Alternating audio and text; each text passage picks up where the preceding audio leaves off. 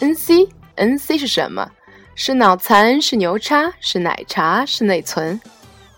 这里是认认真真玩跨界的 N C 宇宙电台，我是王宇，再不跨界就老了。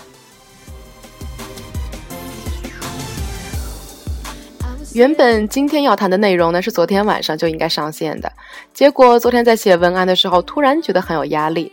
但是我又不想像勉强应付我的工作一样应付我的电台，因为一旦这个神经回路形成了，以后我在每一次遇到我的电台的时候，都会像昨天一样手心冒汗、心尖儿发颤，久而久之就会成了拖延症。所以呢，为了让这个电台符合科学发展观，我坚强的看了一个晚上的实习医生葛雷，而没有去管我的电台，就像所有强迫自己给孩子断奶的妈妈一样。好了，开始我们今天的内容吧。很多年前呢，大家都会说用知识武装大脑，然后我和我身边的姑娘们就一个一个的成了学霸。当然了，我的姑娘们是因为成绩好，而我呢是觉得自己还没有准备好面对世俗的世界。不过我在读研究生的时候遇到了一个人，让我选择暂停我的求学生涯。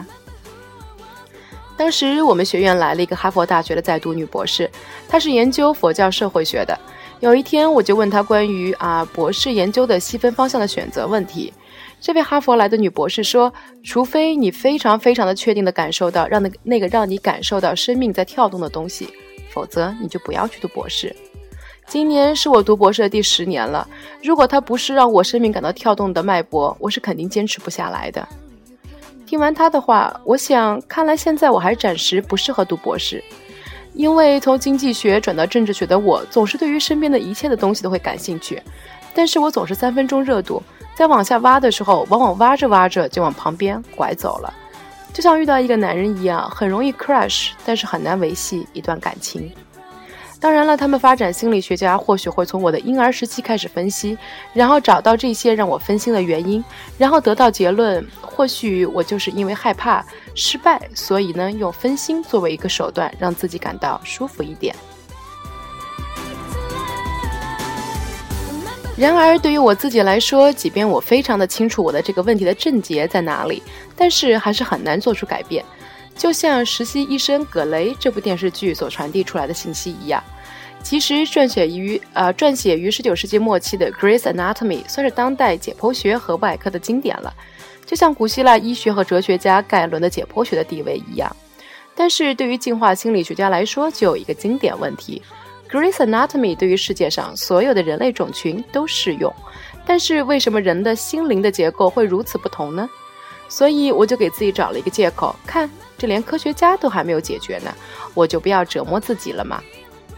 身边有很多朋友呢，都会很喜欢《实习医生葛雷》这部电视剧，因为每一集其实都是在给观众打鸡血，让自己感受到一些东西是值得自己为之而疯疯狂的。不管剧中的每一个人是否上一分钟是不是还在为感情而困扰，但是只要一旦有病患进到手术台，自己的大脑则是百分之两百的运转和集中起来，或许这就是生命吧。只不过我们在看这部电视剧的时候，会因为剧中人而感受到他们的生命的脉搏，而同样感受到相似的感受，所以我们的肾上腺素就会开始狂飙。但是等一集看完之后，回到我们的现实生活里，我们就感受不到这种狂飙了。电视剧里的五个实习生呢，有三个都是女生。他们对于职业的激情甚至超过了那两个男生。对于男性观众来说，会会会觉得这三个女医学博士非常性感，不仅仅是因为他们的长相很火辣，更是因为他们的生命的力量所带来的那种霸气侧漏，就像很多人喜欢看日本 AV 的女教师系列一样。但是在现实生活中，男生往往不会去追求女博士，他们也就成了现在所谓的剩女。有一个政协委员会说啊，从恋爱的角度来说，读博士就不是一个增值的事情，是贬值的事情。然后不断会有人规劝女孩子说，等你谈了男朋友、结了婚、生了孩子，再去读博士嘛。其实这是一个非常矛盾的价值观，因为在大学毕业以前，家长和整个社会环境似乎都是认为男女生是没有性别差异的，人类的分类方法只有一个：好学生和坏学生。但是，一旦我们毕了业，人类的分类就瞬间变成了男人和女人。然而，对于女性来说，在大学毕业以前，我们的价值是读书；在大学毕业以后，我们的价值就是结婚。所以，这并不是仅仅一个对于个体价值的分裂问题，而是对于生命价值的分裂。到底是做一个现代文明社会的人，还是做一个以基因繁衍为目的的动物？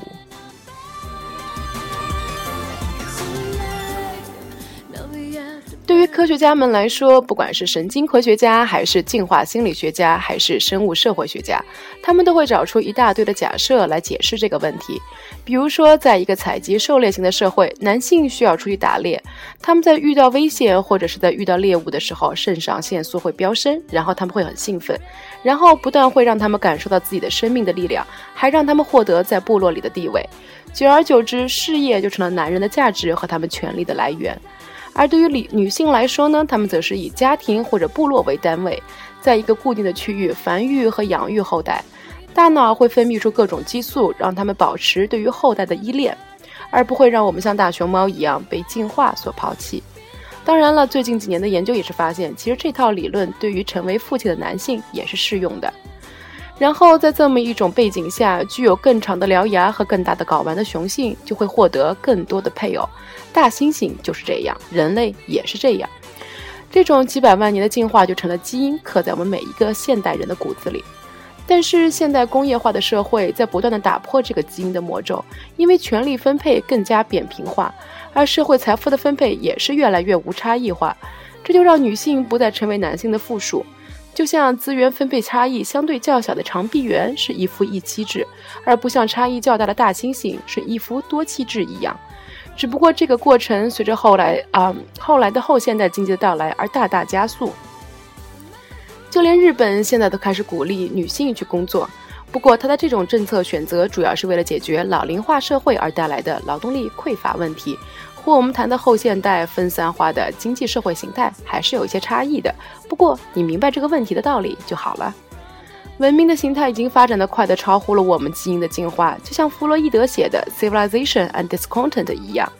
我们在看球赛的时候依然会感到兴奋，就好像是我们自己在射门一样，自己在追赶猎物一样。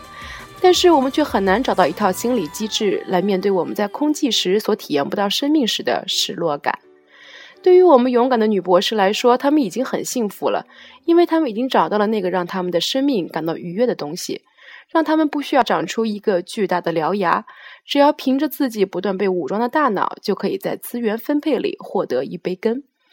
所以，我想，或许社会应该更加坦然一点，男性应该更加自信一点，不要去剥夺他们的生命的骄傲，因为他们或许会是成为你们任何一个人的女儿。